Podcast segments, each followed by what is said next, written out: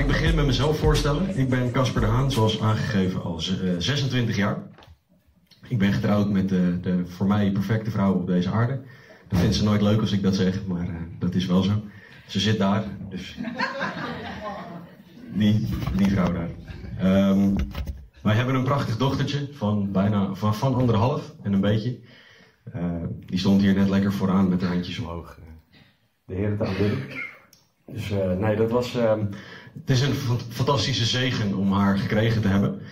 En zoals Philip al zei, ik ehm, ga naar de kerk Calvary Chapel Haarlemmermeer. Calvary Chapel ehm, is een Engelse naam voor eh, de plek waar Jezus gekruisigd is. Calvary is het Engelse woord voor Golgotha. Dus Calvary Chapel is de Golgotha-kapel. En waarom is dat zo belangrijk? Omdat de kerk alleen maar om Jezus draait. En dat is wat God mij de afgelopen jaren heeft geleerd. Dat is waarom ik ook hier kan staan. Omdat Jezus, omdat Jezus Jezus is. Omdat Hij mij gered heeft. En ik wil vandaag met jullie het woord in gaan duiken. Een van de belangrijkste dingen die wij samen kunnen doen. Ik wil samen met jullie de Bijbel openen en daarmee God zijn werk gaan laten doen. Psalm 19 zegt dat het woord van God de ziel bekeert. Dat is waar ik vandaag naar op zoek ben. Voor mijzelf, voor jullie, ehm, voor een ieder. En ik denk dat het belangrijk is dat we daar samen mee aan de slag gaan. Dus als je een Bijbel bij je hebt, sla hem alsjeblieft open op Efeze hoofdstuk 4. We gaan eh, vandaag met z'n allen een prachtig stuk uit Efeze hoofdstuk 4 behandelen. De Efezebrief kunnen jullie vinden vlak na het boek, of direct na het boek Galaten. Dus als jullie de evangelie tegenkomen, moeten jullie nog iets verder bladeren. En ehm, ik wil vandaag samen met jullie naar drie dingen gaan kijken uit het stuk uit Efeze 4 wat we gaan behandelen. We gaan kijken naar de, als eerste naar de oude mens en wat Paulus daarmee bedoelt. We gaan kijken naar wat Paulus bedoelt als hij zegt: Ik wil dat je iets uittrekt en daarna iets aantrekt. En voor, ja, wat betekent dat? En als derde gaan we kijken naar wat voor gevolgen deze, drie, of deze twee eerdere dingen hebben voor de wandel van de christen. En als dat een beetje raar klinkt voor je allemaal rare termen, we gaan het vandaag hebben over de wandel van de christen, zoals Paulus dat noemt. Wat neerkomt op hoe hoort een christen zich te gedragen. Wat hoort een christen wel en wat hoort een christen niet te doen. En Paulus gaat ons uitleggen waarom. Ik ben altijd gewend om aan de gemeente te vragen om te gaan staan tijdens het lezen van het woord. Dat komt uit een stuk uit Nehemia waar staat dat de hele gemeente staande luisterde naar het woord. Dus indien mogelijk wil ik jullie vragen om te gaan staan. Dan wil ik samen met jullie lezen uit Efeze 4, vers 17 tot en met 32. Paulus schrijft hier in Efeze 4, vers 17: Dit zeg ik dan, en getuig ervan in de Heer, dat u niet meer wandelt zoals de andere heidenen wandelen, in de zinloosheid van hun denken, verduisterd in het verstand, vervreemd van het leven dat uit God is, door de onwetendheid die in hen is, door de verharding van hun hart. Zij hebben zich, ongevoelig als ze zijn geworden, overgegeven aan losbandigheid, om alle onreinheid begeerig te bedrijven. Maar u hebt Christus zo niet leren kennen. Als u hem tenminste gehoord hebt en door hem bent onderwezen, zoals de waarheid in Jezus is. Namelijk dat u, wat betreft de vroegere levenswandel, de oude mens aflegt, die te gronden gaat door de misleidende begeerten. En u vernieuwd wordt in de geest van uw denken. En u bekleedt met de nieuwe mens, die overeenkomstig het beeld van God geschapen is, in ware rechtvaardigheid en heiligheid. Leg daarom de leugen af en spreek de waarheid, ieder tegen zijn naaste. Wij zijn immers leden van elkaar. Word boos, maar zondig niet. Laat de zon niet ondergaan over uw boosheid en geef de duivel geen plaats. Wie gestolen heeft, moet niet meer stelen, maar zich liever inspannen om met de handen goed werk te doen, om iets te kunnen delen met wie gebrek heeft. Laat er geen vuile taal uit uw mond komen, maar wel iets goeds dat nuttig is tot opbouw, opdat het genade geeft aan hen die het horen. En bedroef de Heilige Geest van God niet, door wie u verzegeld bent tot de dag van de verlossing. Laat alle bitterheid, woede, toorn, geschreeuw en laster van u weggenomen worden, met alle slechtheid. Maar wees ten opzichte van elkaar vriendelijk en barmhartig. En vergeef elkaar, zoals ook God in Christus u vergeven heeft. Vader God, dank u wel voor dit stuk tekst. Dank u wel dat we uw woord gekregen hebben. Dank u wel dat het woord levend is, scherper dan een tweesnijdend zwaard. En dat u alles weg kan snijden uit ons wat niet juist is. Ik bid dat u op dit moment onze harten opent.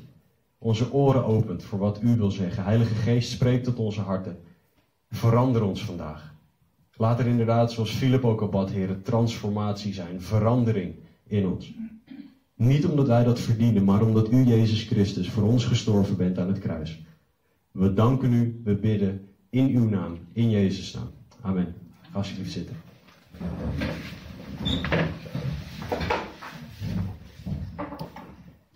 Ik wil beginnen, of ik wil een klein stukje achtergrond van de brief naar Efeze geven, zodat jullie een idee hebben naar wat voor type kerk deze brief geschreven was. De stad Efeze, waar deze kerk um, gesticht was, um, was in wat wij nu Turkije noemen. Het was een rijke havenstad en het was een stad waar heel veel Romeinse afgoden waren. Op elke straathoek was er wel een afgod te vinden. Het was ook een stad die bekend stond om de aanbidding van afgoden. En vooral de god Diana of Artemis werd daar aanbeden. Dat was ook een van de zeven wereldwonderen, de tempel daarvan. Maar die aanbidding was een verschrikking voor God. Het was op een manier die immoreel was, niet juist volgens God. En in die stad, wat je kan vergelijken met Amsterdam in het kwadraat, qua hoe, hoeveel zonde daar was, daar werd een jonge kleine gemeente geplant door de apostel Paulus. En hij schrijft hier aan deze gemeente een brief waarin hij een hele hoop dingen aan ze duidelijk maakt. Hoofdstuk 1 tot en met 3 gebruikt Paulus om te zeggen: Dit is wat wij geloven. En dit is waarom wij dit geloven. Hij gaat in op de, op de redding die wij hebben, op de verzegeling met de Heilige Geest. Hij gaat in op prachtige dingen die, we mogen, die wij horen te weten als christenen. Wat geloven we en waarom? En daarna gebruikt hij hoofdstuk 4 tot en met 6 om te zeggen: Oké, nu weet je wat je gelooft. Hoe hoor je te handelen? Dat is ook de volgorde die Paulus geeft. Hij zegt: Je moet goede theologie hebben, goede kennis van God, kennis van het woord. En dat hoort zich te uiten in je daden. Dus vandaar dat het belangrijk is dat wij weten wat het woord van God zegt, zodat we dat kunnen leven daarna, door de Heilige Geest heen. En dat is de volgorde die Paulus in deze brief aanhoudt. En als wij in hoofdstuk 4, vers 17 aankomen, moeten we ons dus realiseren dat er vier hoofdstukken, of drie hoofdstukken en 16 versen aan vooraf zijn gegaan. We hebben de tijd niet om daarin te duiken, maar ik zou jullie aan willen moedigen om dat thuis te lezen, omdat het echt een prachtig iets is om uh, te leren kennen. En Paulus is 16 versen lang nu al bezig om uit te leggen hoe een christen moet leven. En hij gebruikt daarvoor het woord wandel. Paulus gebruikt wat, wat wolliger taalgebruik dan wij tegenwoordig doen. Maar in Efeze 4 vers 1, Efeze 4 17 hoofdstuk 5 vers 2 en hoofdstuk 5 vers 15 zegt Paulus het gaat om de wandel, de wandel, de wandel, de wandel van de christen. En dan gaat hij specifieke eigenschappen daarvan geven. En vandaag gaan wij kijken naar de wandel van een christen nadat hij of zij opnieuw geboren is. Nadat hij of zij tot geloof gekomen is. Specifiek ook binnen de kerk. Want dat is heel belangrijk. Jezus zegt in Johannes 13:35 dat wij herkend zullen worden als christenen aan de onderlinge liefde. Dus hoe wij met elkaar omgaan. En Paulus gaat ons uitleggen hoe dat eruit ziet. Hij begint, dat is het eerste punt waar we naar gaan kijken, in vers 17 tot en met 19, met de oude mens, de oude wandel. Paulus zegt, dit zeg ik en getuig ervan in de Heer dat u niet meer wandelt zoals de andere heidenen wandelen in de zinloosheid van hun denken. Het gaat erom dat Paulus zegt: jullie waren voorheen zo, maar nu zijn jullie niet meer zo. Paulus legt uit hoe de wandel was voordat ze tot geloof kwamen. Hij zegt dat was zinloos van denken, verduisterd in het verstand, vervreemd van het leven dat uit God is. Onwetendheid hadden zij en ze hadden een verharding van hun hart. Ze zijn ongevoelig voor God. Dat is, wat zegt Paulus, hoe jullie voorheen waren. Ongevoelig voor God. Het waren mensen die niet luisterden naar dat stemmetje, de Heilige Geest die tegen je zegt: dat hoor je niet te doen, want dat is, dat is zonde. Ze hadden een losbandig leven, er zijn geen regels. Ik doe wel waar ik zin in heb, het maakt allemaal niet uit. Alles is liefde, een beetje dat idee. En wat er gebeurt is dat deze mensen het werk van de Heilige Geest aan de kant schuiven. Johannes 16, 8 leert ons dat het werk van de Heilige Geest is ons overtuigen van zonde en oordeel. Dus wat de Heilige Geest doet is, hij spreekt tot ons geweten. Dit hoor je wel te doen, dit hoor je niet te doen. Als ik verleid word om iets te doen wat niet van God is, boos worden, uh, liegen, uh, een, uh, ik noem maar wat, een pornografische site openen, geen idee wat het is, allerlei dingen die wij niet horen te doen als christenen, dan zegt de Heilige Geest op dat moment: doe het niet. Als je een snoepje wil stelen van papa en mama, omdat jij dat snoepje graag wil, en papa en mama misschien nee gezegd hebben, dan is de Heilige Geest degene die zegt: nee, doe het niet. En Paulus zegt: deze mensen zijn, voorheen waren jullie ongevoelig voor God. Jullie luisterden niet. En waarom begint Paulus hier nou mee in dit stuk? Omdat hij een contrast aan het schetsen is. En contrast, wat is dat nou? Dat is licht, donker. Zwart-wit, vroeger en nu. Zoals Paulus het hier gebruikt. Wanneer jullie de Bijbel lezen, is dat iets om naar te zoeken. Dat zal uitleggen wat er bedoeld wordt. Contrast. Vroeger en nu is wat Paulus gebruikt. De oude mens en de nieuwe mens. Vers 22 en vers 24. En wat het contrast dat Paulus neerzet is de dingen die je deed voordat je tot geloof was gekomen. Ten waren zinloos in Gods ogen. Ten opzichte van je daden nu, die waardevol in Gods ogen horen te zijn. Jesaja 64, vers 6 zegt: Wij zijn allen als een onreine, al onze rechtvaardige daden zijn als een bezoedeld kleed. Wat de profeet Jesaja hier zegt, is alle dingen die wij zelf doen, die niet geleid worden door Gods geest, ziet God als een bezoedeld kleed. Nou, wat is dat? Dat kan je zien, vergelijking als een gebruikt stuk maandverband. Dat is niet iets waar, je, waar heel veel nut voor is, behalve weggooien. En dat is wat God zegt. De daden die wij zelf doen, niet uit God, die kan God net zo goed weggooien, want het is niks waard. Het heeft geen ander nut. En dan denk je misschien, ja, maar je weet niet wat ik voor goede dingen doe. Ik heb dit en dit en dit gedaan. Ik ben goed voor de mensen om me heen. Ik, ik help mijn buren. Ik ben aardig voor iedereen. Ik weet inderdaad niet wat jij allemaal gedaan hebt.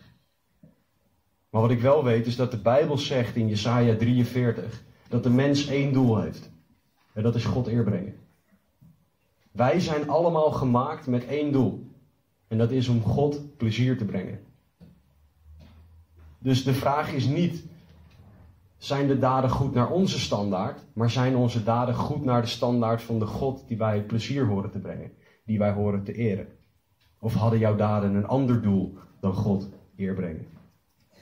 In de kerk in Efeze, maar ook de kerk hier in Eindhoven, moet inzien dat wij God eer moeten brengen en dat alle andere daden, zoals Paulus dat zegt, zinloos, verduisterd, vervreemd, onwetend en ongevoelig zijn voor God. Dat is wat Paulus wil neerzetten in vers 17 tot en met 19. Voorheen waren jullie zo. En dat leidde tot losbandige daden die niet bij God horen. Vanuit dat startpunt zegt Paulus, en dat is het tweede punt waar we naar gaan kijken. Ik wil dat je iets uit en iets aantrekt. In vers 20 tot en met 24. Paulus zegt, u hebt Christus zo niet leren kennen. Als u hem tenminste gehoord hebt en door hem bent onderwezen, zoals de waarheid in Jezus is.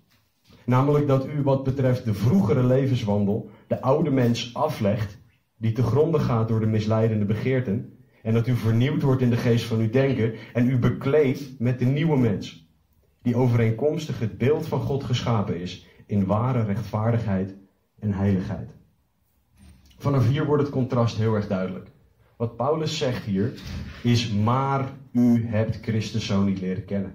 Dat woordje maar, dat heb je ook bij Nederlands geleerd. Ik weet het, het is niet leuk om naar school terug te verwijzen. Ehm, maar dat woordje maar wijst op een tegenstelling.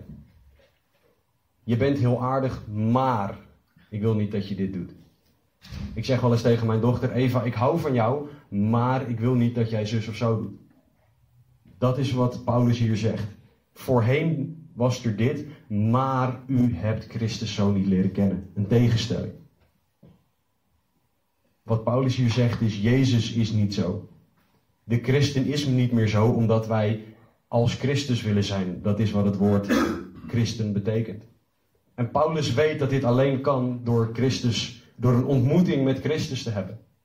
daarmee zeg ik niet dat ik Jezus Christus fysiek gezien heb, maar Jezus heeft wel tot mijn hart gesproken en hij heeft mij veranderd. Vraag maar aan mijn vrouw hoe hij mij veranderd heeft. Alleen al in die paar jaar dat wij getrouwd zijn. Daar sta je echt versteld van wat God allemaal gedaan heeft. En wat Paulus hier zegt is, om een christen te zijn, moet je die God gehoord hebben. Dat zegt hij in vers 21, als u hem tenminste gehoord hebt en door hem bent onderwezen. En wat Paulus daarmee bedoelt, is wat hij uitlegt in Romeinen 10, 17. Zo is dan het geloof uit het gehoor en het gehoor door het woord van God. Wanneer wij evangeliseren, wanneer wij getuigen naar mensen, vertellen over Jezus, is het belangrijk dat wij het woord van God gebruiken, want het woord van God bekeert de ziel. Dat is wat wij nodig hebben, wij mensen. Dat is ook waarom bijvoorbeeld Calvary Chapel en volgens mij ook hier vers voor vers het woord onderwezen wordt. Omdat we dan het woord van God doorgaan en we horen wat God zegt, niet wat mensen zeggen. En Paulus legt uit om God te horen, moeten we zijn woord horen. En er zijn moslims die een droom krijgen en daarin Gods woord te horen krijgen, die God zien. Soms is het prediking, zoals hier vandaag, zoals jullie elke zondag mogen krijgen, ook op de woensdagen.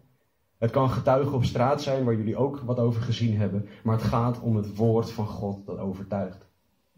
Dus Paulus die zegt, Christus hebt u niet zo leren kennen, omdat jullie het woord van God gehoord hebben. Dat is wat de ziel bekeert. En als je dan eenmaal het woord van God gehoord hebt, zegt Paulus, dan moeten wij de vroegere levenswandel, de oude mens, afleggen die te gronden gaat door de misleidende begeerten. Dus we zijn tot geloof gekomen. We hebben het woord van God gehoord en Hij heeft ons verteld wie Hij is. Wij hebben Zijn offer aangenomen.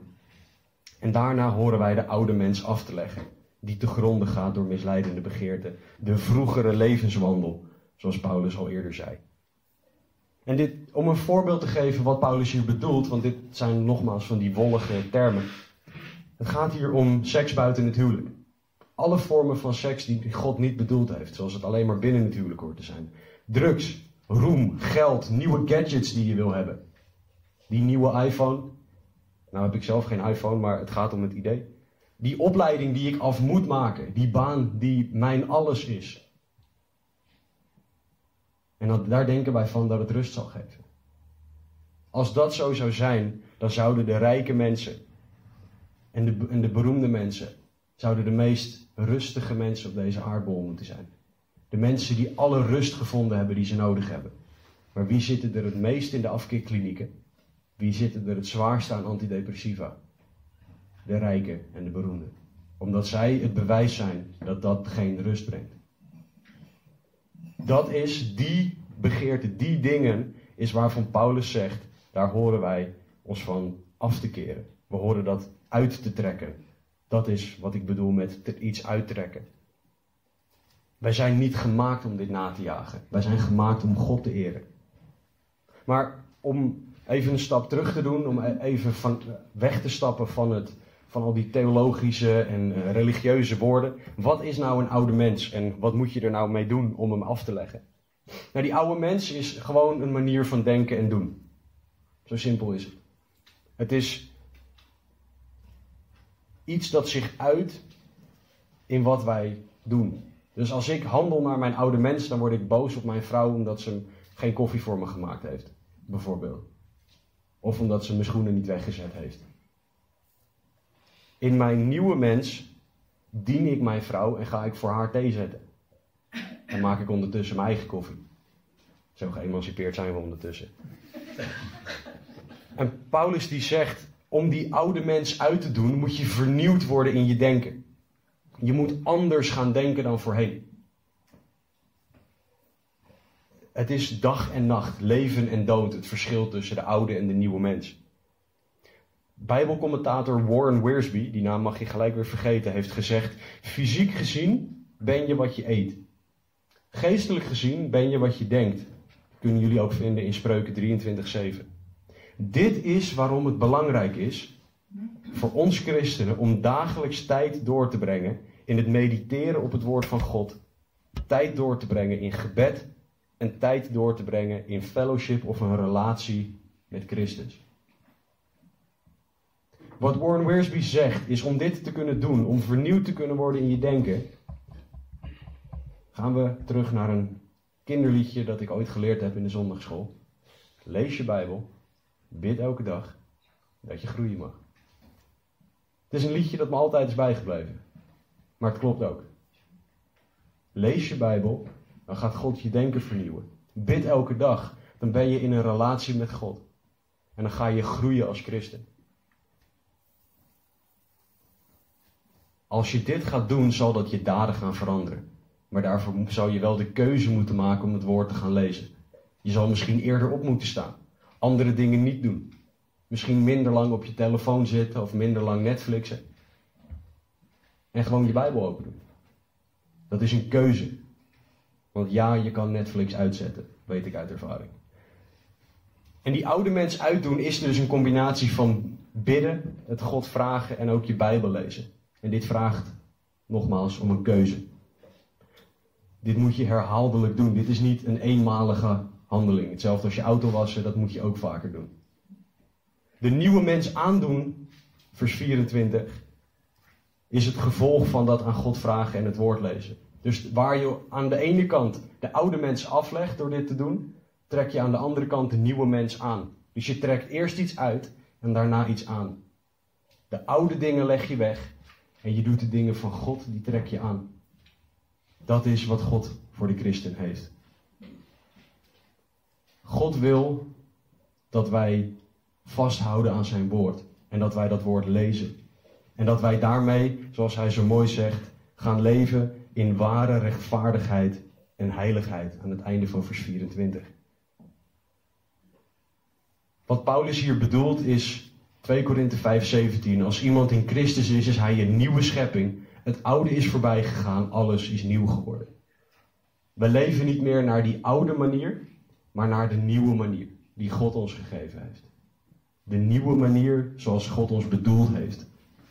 En de uitdaging aan iedereen die hier zit, die al een christen is, is actie ondernemen. Ik kan dit namelijk niet voor jullie doen. Philip, als jullie voorganger, kan dit niet voor jullie doen. Wat voor een fantastische vent het ook is, hij kan dit niet voor jullie doen. Philip heeft zijn handen vol aan zichzelf, zoals iedereen van ons dat heeft. Wij moeten allemaal zelf het woord van God openen. Zondagochtend en woensdagavond is niet genoeg. We zullen elke dag het woord moeten lezen, elke dag moeten bidden en dit aan God moeten vragen en van Hem verwachten. Maar dat vereist keuzes. En die keuze ligt bij jullie. De oude mensen, sorry, zou je uit moeten trekken, de nieuwe mensen aantrekken. En dat is een keuze. Het derde punt waar ik met jullie naar wil kijken, nadat we gezien hebben wat de oude mens is, dat we die uit moeten trekken en de nieuwe mens aan moeten trekken, is wat de gevolgen daarvan zijn. Wat zijn de gevolgen van de nieuwe mens voor wat jij doet? In vers 25 tot en met 32. En Paulus is een meester in op de juiste momenten voorbeelden geven. Want ik kan me voorstellen, ik had dat ook in het begin, dat als je dit leest, dat je denkt: wat? Leg het even uit alsjeblieft, want ik snap er helemaal niks van. Dus Paulus die zegt: oké, Gaan we doen. Hij geeft vier specifieke voorbeelden en één lijst met voorbeelden. Het eerste voorbeeld, en Paulus is heerlijk subtiel, leg daarom de leugen af en spreek de waarheid. Oftewel in normaal Nederlands, stop met liegen en spreek alleen nog maar de waarheid. Dat is wat Paulus tegen ons zegt. Tegenwoordig hebben we dingen over zonde, dat mag je niet meer zeggen, dat woord. Het is gewoon zonde als je liegt. Want God benoemt het als zonde. En zonde, dat is niet iets wat ik bepaal. God legt de lat op perfectie en zegt: zo moet het. En of je dan één keer gelogen hebt in je leven, of honderdduizend miljoen keer, je hebt de lat van perfectie gemist, van altijd de waarheid spreken. Dus is het voor God zonde. Wat Paulus zegt is niet, lieg minder. Hij zegt niet, bouw af met liegen. Zoals we bijvoorbeeld met roken doen. Of ik heb zelf nog nooit gerookt, maar zoals sommige mensen met roken doen. Paulus zegt gewoon: stop, niet meer doen. Liegen kan geen onderdeel zijn van de wandel van een christen, is wat Paulus zegt. Zeker niet in de kaders die Paulus aangeeft. Hij zegt ieder tegen zijn naaste, wij zijn immers leden van elkaar. Jezus gebruikt het woord naaste in Lucas 10 om uit te leggen dat iedereen je naaste is. Dus daarmee zegt Paulus, je mag tegen niemand liegen. Want iedereen is je naaste. Specifiek zegt Paulus dat we in de kerk niet tegen elkaar mogen liegen. Om dat punt even extra te benadrukken, zegt Paulus: Wij zijn immers leden van elkaar. In Efeze 4 en 1 Korinthe 12 wordt de kerk omschreven als een lichaam. En het is belangrijk dat de, dat de delen van een lichaam niet tegen elkaar liegen. Wat gebeurt er namelijk als delen van een lichaam tegen elkaar liegen? Dan weet het lichaam niet meer wat het moet doen. Als mijn hand liegt tegen de rest van mijn lichaam, als dat al zou kunnen, dan gaat het lekker zelf iets doen. En dan probeer ik die kant op te gaan, terwijl mijn hand die kant op wil gaan. Dat werkt niet. Paulus die zegt, in het lichaam mag er geen leugen zijn. Dus dat is jullie verantwoordelijkheid. Stop met liegen en spreek de waarheid. Het tweede voorbeeld dat Paulus geeft is boosheid. Het lijkt wel alsof Paulus de mensen kent, want hij gebruikt hele praktische voorbeelden. Vers 26 en 27. Word boos, maar zondig niet. Laat de zon niet ondergaan over uw boosheid en geef de duivel geen plaats. Word boos, maar zondig niet. Weer zo kort, maar krachtig. Je mag boos worden, maar op de juiste manier en om de juiste redenen. En in alles is Jezus Christus ons perfecte voorbeeld. Dus ook in boosheid. Want Jezus werd ook gewoon boos. Maar als je ziet waarom Jezus boos wordt, is dat heel anders dan waarom ik boos word. Ik word boos als ik denk dat we om half negen weggaan. En we gaan om vijf over half negen weg. Zo zit ik in elkaar. Ik weet niet of jullie dat ook hebben, maar anders ben ik de enige. Nee, nooit last van hoor ik. Jezus werd boos omdat men in de tempel God, of mensen in de weg stond om bij God te komen. In Marcus 11 lezen we daarover. Jezus werd boos omdat de priesters geld verdienden over de ruggen van mensen die bij God wilden komen. En op een manier die niet kon. Om een voorbeeld te geven, je moest een lam offeren in de tempel. En dan nam iemand een lam mee waar hij of zij zijn hele leven voor gezorgd had.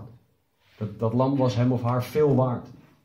En dat moest geïnspecteerd worden door de priesters of het goed genoeg was. En bij elk lam dat langskwam, zeiden de priesters: Sorry, voldoet niet. Je mag bij ons verderop een lam kopen. En waar jouw lam 100 shekel waard is, is die van ons 500 shekel waard. Want ja, dat is zo'n geweldig lam. En op die manier verdienden de priesters geld over de ruggen van de mensen die bij God wilden komen. En daarover werd Jezus boos. En hij joeg ze allemaal weg. Dat is de manier om boos te worden. Alleen rechtvaardig als je. Boosheid is alleen rechtvaardig als het voortkomt uit dingen die Gods eer geweld aandoen. Charles Spurgeon heeft hierover gezegd: Zeg niet, ik kan er niets aan doen, ik ben driftig. Vriend, je moet er wat aan doen. Bid dat God je zal helpen om dit direct te overwinnen. Want of jij doodt deze boosheid, of deze boosheid doodt jou. Charles Spurgeon. Daarnaast is het belangrijk, zeker voor de mensen die getrouwd zijn, ook de mensen die net getrouwd zijn, dat je de zon niet onder laat gaan over je boosheid. Wat betekent dat je het uitpraat voordat je naar bed gaat. Ik heb wel eens van een voorganger gehoord die heeft gezegd: Ik heb er wel eens nachten niet geslapen, omdat ik het uit ben gaan praten met mijn vrouw. Toen ik ruzie had met haar. Want wat gebeurt er als je die boosheid laat zitten? Dan ga je boos naar bed en word je nog bozer wakker de volgende ochtend. En wat gaat er dan gebeuren? Dan gaat de vijand, de duivel, die gaat stoken. Zie je wel, die vrouw is echt heel vervelend. En jij hebt echt niks fout gedaan. Dus wanneer komt ze nou eens om vergeving te vragen? Want dat moet zij doen en jij moet gewoon wachten. En het is haar schuld en, nog, en dat gaat maar door. Terwijl als je het in het licht brengt en je slim genoeg bent om zelf om vergeving te vragen, dat je zelf boos geworden bent, is er niks meer aan de hand. Los het op. In een huwelijk geldt dat, maar ook in de kerk. Stel je voor dat iedereen in de kerk die ruzie had met iemand, het direct uit zou praten. Dat zou het leven van een voorganger zoveel makkelijker maken. Maar ook het zou de relaties binnen de kerk zoveel beter maken. Hoe anders zou de kerk zijn als we dat allemaal doen? En om een klein zijsprongetje hier naartoe te maken, en ik zal het proberen niet al te lang meer te maken, staat er in Matthäus 5 dat als ik zondig tegen iemand anders, het mijn verantwoordelijkheid is om naar die ander te gaan en het recht te zetten. In Matthäus 18 staat dat als iemand tegen mij zondigt, het mijn verantwoordelijkheid is om naar die ander te gaan en te zeggen: Jij hebt iets gedaan wat zonde is volgens de Bijbel, laten we erover praten. Dus of ik zondig zelf, of er wordt tegen mij gezondigd, maar het is mijn verantwoordelijkheid om te gaan en het recht te zetten. Dat geldt ook voor jullie trouwens, dat geldt niet alleen voor Casper de Haan uit Nieuw-Vennep, dat geldt voor jullie allemaal. Om het zelf recht te gaan zetten wanneer er zonde in het spel is. Dus Paulus zegt, de oude natuur is wordt boos, de nieuwe natuur is wordt alleen rechtvaardig boos. En als je zondigt, zet het snel recht. Het derde punt dat Paulus maakt is, gaat over stelen. Heel simpel, wie gestolen heeft moet niet meer stelen. Paulus is heerlijk duidelijk in deze verse. Hij zegt stelen is niet liefdevol, niet zoals een christen met zijn naaste hoort om te gaan. Zeker in de context van de kerk, want in Handelingen 1 zien we, of sorry, Handelingen 2 vers 44 en 45 zien we dat de kerk alle dingen gemeen had. Dus dat betekent dat als jij een voetbal hebt, dat jij die deelt en dat jij die deelt en dat jij die deelt en dat je samen gaat voetballen. En niet zegt die bal is van mij. Of hoe jij dat ook zou zeggen. De, het gaat erom dat we delen, dat het van ons allemaal is. En dat is niks persoonlijks, hè? Ik weet niet of jij je voetbal wel of niet deelt. Maar het gaat erom dat wij dat allemaal moeten doen. Zo hoort de kerk te zijn. Delen. Niet voor jezelf houden. Paulus zegt zelfs: Wie gestolen heeft, moet niet meer stelen, maar zich liever inspannen om met de handen goed werk te doen. Om iets te kunnen delen met wie gebrek heeft. Dus vertaald zegt Paulus: Als jij vroeger een dief was, wil ik dat je nu een baan zoekt. En met het geld dat je verdient, gaat geven aan andere mensen. Niet per se aan de mensen van wie je gestolen hebt, want dat staat er niet. Maar Paulus zegt: Ik wil dat er een houding van geven in de kerk is, niet van stelen. Het is een houding van het hart. En dit is wat de christen hoort te doen. En tegenwoordig ziet dat eruit in het geven van maaltijden, in het geven van tijd, in het geven van liefde, wanneer van toepassing het geven van geld. Maar wij horen te geven als kerk. Het vierde punt, en dat is altijd erg van toepassing als je in de buurt van Amsterdam komt, um, is vuile taal. Ik wil daarmee geen Amsterdammers persoonlijk aanvallen, verre van. Maar wij horen allemaal geen vuile taal uit onze mond te hebben. Ik weet niet of dat ook. Eindhoven gebruiken. Mag, wat zeg je? Je mag gewoon Eindhoven gebruiken. Ja, ik kom niet uit Eindhoven, dus ik vind dat een beetje. Maar ik gok dat het hier ook wel een issue zal zijn. Vuile taal die er uit de mond komt. En het woord voor vuil in de Griekse grondtekst betekent iets van slechte kwaliteit en niet geschikt. De woorden van een christen horen van goede kwaliteit en geschikt te zijn.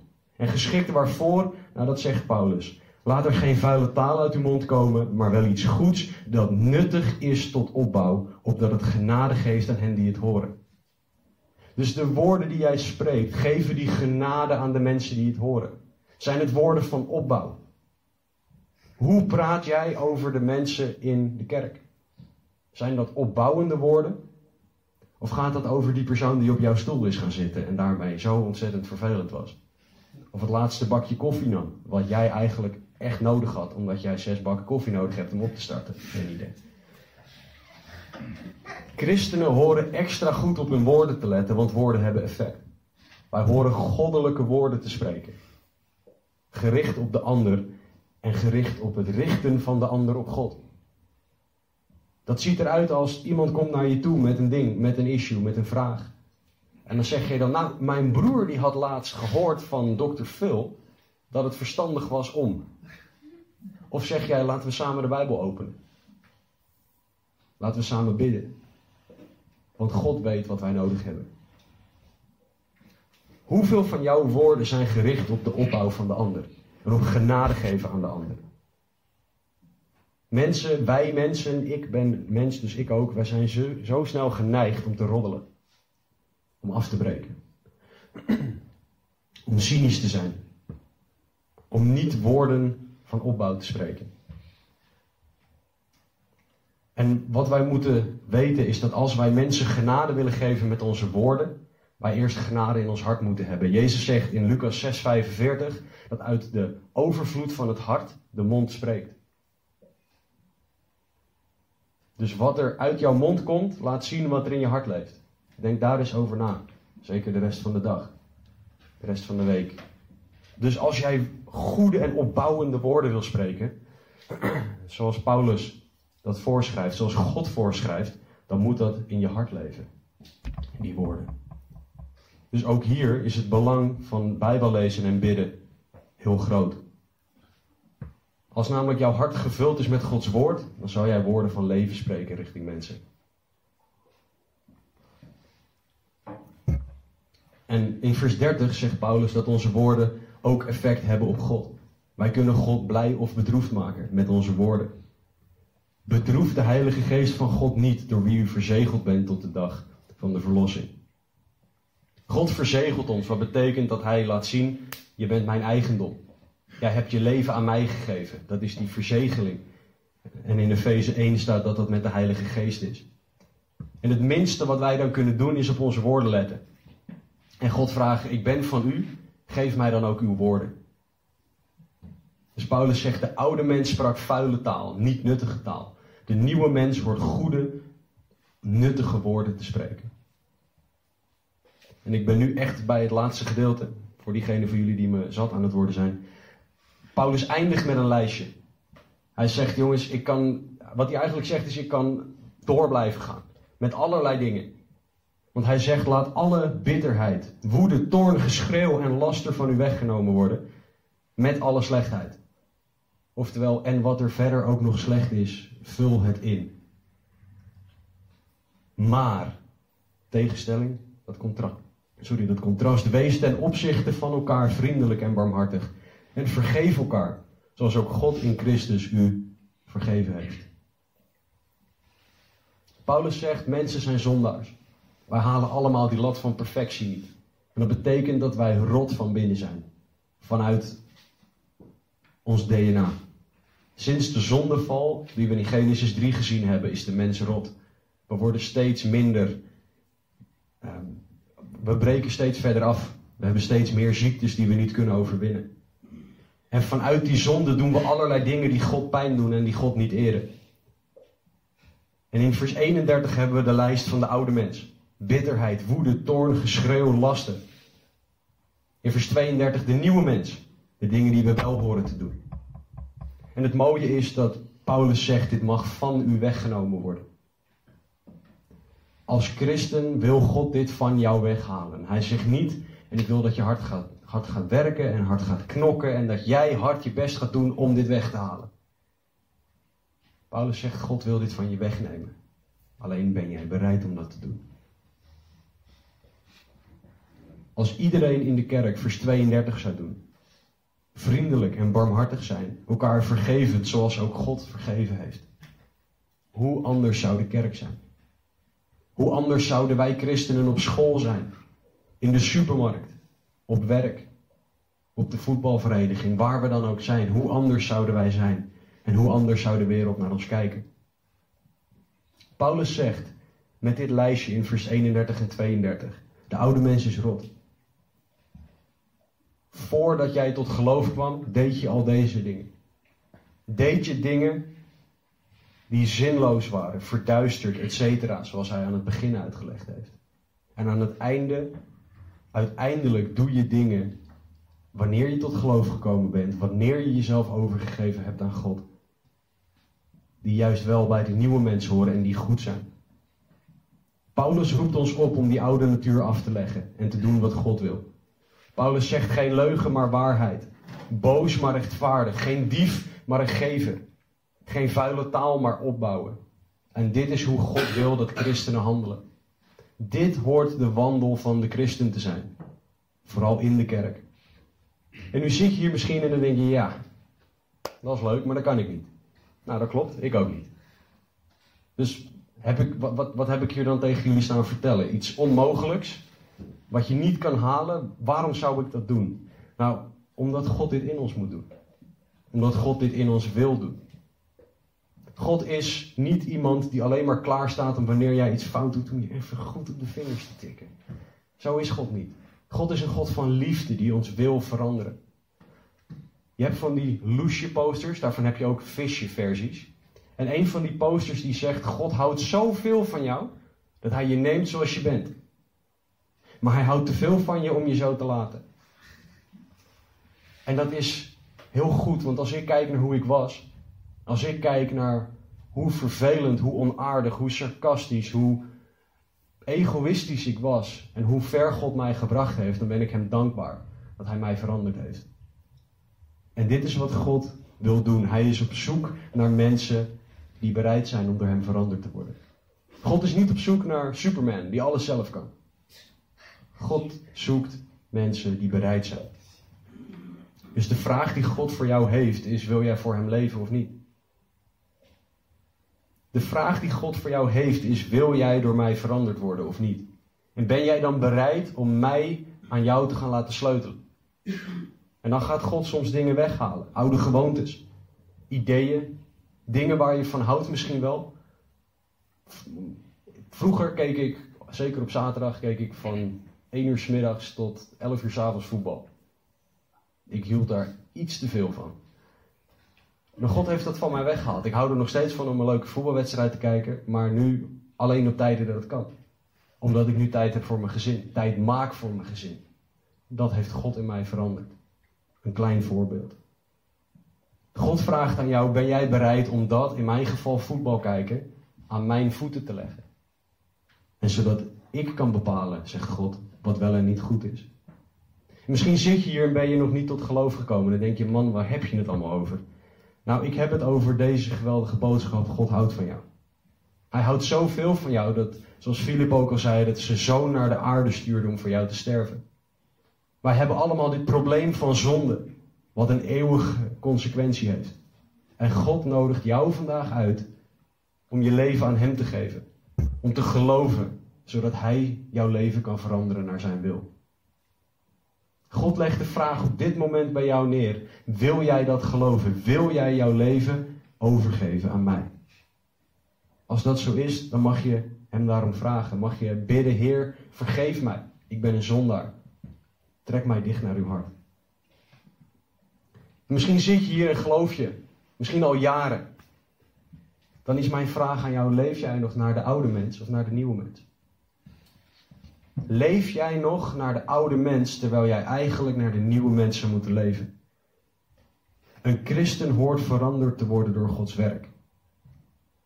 En dat merken we doordat Gods werk, God begint in het hart en dat komt tot uiting in onze daden. God verandert ons van binnen naar buiten. Leef jij door zijn geest of leef jij door het vlees? Mijn vraag aan jullie is: hoe is jouw wandel als christen? Komt die overeen met de nieuwe mens of niet? Zullen we bidden? Heere God, dank u wel. Dank u wel voor wie u bent. Dank u wel voor uw woord. Dank u wel dat u zo goed bent, Heer. En dat u, dat u dingen van ons weg wil nemen. Dank u wel, Heer, dat als wij tot geloof komen, Heer, dat u zo met ons aan de slag gaat. Maar Heer, ik bid voor de mensen die hier zitten die u nog niet kennen. Ik bid dat u op dit moment hen zal overtuigen van wie u bent. Dat u zal laten zien hoeveel u van hen houdt. Dat u zal laten zien hoe groot u bent. Hoe fantastisch uw offer is. Het offer van uw zoon Jezus Christus. Ik bid dat iedereen op dit moment opnieuw onder de indruk zal zijn van dat offer. En heren, dat dat het gevolg zal hebben dat wij willen leven naar uw wil. Dat wij u zullen willen dienen zoals u verdient. Dat wij u zullen verhogen door wat we wel en door wat we niet doen. Heer, spreek tot een, ieder, tot een ieders hart op dit moment. En laat iedereen zien wat dingen zijn die wij doen, die wij niet horen te doen. Bemoedig de dingen die goed gaan, Heer. Maar haal weg wat niet van u is. Dank u wel voor deze kerk, dank u wel voor deze mensen. Doe uw werk alstublieft in deze kerk. Maak deze kerk meer zoals u wil dat deze kerk is. Heer, dank u wel dat u hier bent. Dank u wel dat u de harten aan het bewegen bent. En Heer, we loven en we prijzen uw naam omdat u God bent. We danken u, we bidden in Jezus' naam. Amen.